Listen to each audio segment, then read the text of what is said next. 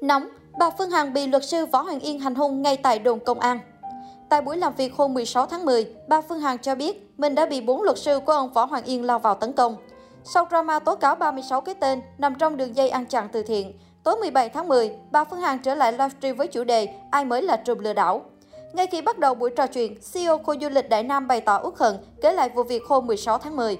Được biết, nữ đại gia U50 đến trụ sở cảnh sát để phối hợp điều tra vụ tố cáo thần y Võ Hoàng Yên. Vì vụ kiện chưa xử chính thức tại tòa án nên bà Phương Hằng chỉ đi một mình. Ngược lại, phía Võ Hoàng Yên đã đi cùng với bốn luật sư riêng. Trong quá trình làm việc, vợ ông Dũng lò vôi cho biết bản thân bị hai luật sư nữ liên tục xỉ vả, dùng lời lẽ cay nghiệt mắng chửi. Chưa dừng lại ở đó, hai luật sư nam còn lại đã có hành động quá khích, muốn động tay chân. May mắn vì lúc đó có điều tra viên nên kịp thời ngăn chặn vụ ẩu đả. Một mình tôi đi với một luật sư, còn nó đi với bốn luật sư là 5 người, hành hung tôi tại đồn công an thành phố Hồ Chí Minh. Tôi đề nghị trích xuất camera. Lúc đó chỉ có một đồng chí công an thôi, đồng chí này còn gọi người đến giúp, nó hành hung tôi trong phòng kín. Ngay tại công an mà luật sư hành hung tôi ngay tại nơi đó, bà Hằng bức xúc kể lại. Hai người đi chung là luật sư đứng chửi rủa tôi, còn hai người đứng canh cửa. Ngay tại công an thành phố Hồ Chí Minh, luật sư mà đến đó là một giang hồ. Tôi cam kết những gì tôi nói là sự thật. Tôi đề nghị trích xuất camera. Công an mời nó 8 giờ, mà 6 giờ nó có mặt ở đó, rồi ngồi trong phòng. Quý vị nghĩ xem có án mạng xảy ra không? Năm con người tấn công tôi cùng một lúc quý vị ơi, trong phòng 10 mét vuông. Luật sư của Võ Hoàng Yên nói, cơ quan công an chưa kết luận, tôi không được gọi nó là lừa đảo. Tôi mới chỉ vào mặt luật sư và nói, mày phải là tao mày mới biết, bị lừa hàng trăm tỷ đi mới biết.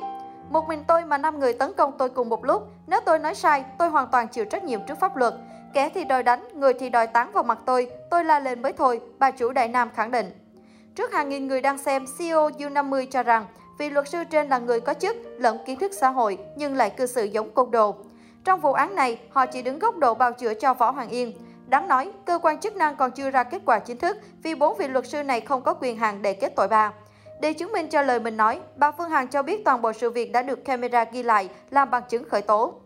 Trước đó, Phòng Cảnh sát hình sự BC02, Công an thành phố Hồ Chí Minh cho biết đang điều tra, xác minh tố giác về tội phạm của bà Hằng, tố cáo ông Yên có hành vi lừa đảo và lạm dụng tín nhiệm chiếm đoạt tài sản, phát hiện năm 2021 tại thành phố Hồ Chí Minh và một số tỉnh thành. Đến ngày 18 tháng 7, cơ quan cảnh sát điều tra ra quyết định tạm đình chỉ việc giải quyết nguồn tin về tội phạm do hết thời hạn kiểm tra, xác minh nguồn tin về tội phạm nhưng chưa có kết quả giám định. Đến nay, do đã có kết quả giám định nên ngày 20 tháng 9, cơ quan cảnh sát điều tra đã quyết định phục hồi việc giải quyết nguồn tin về tội phạm nhằm tiếp tục điều tra, xác minh làm rõ.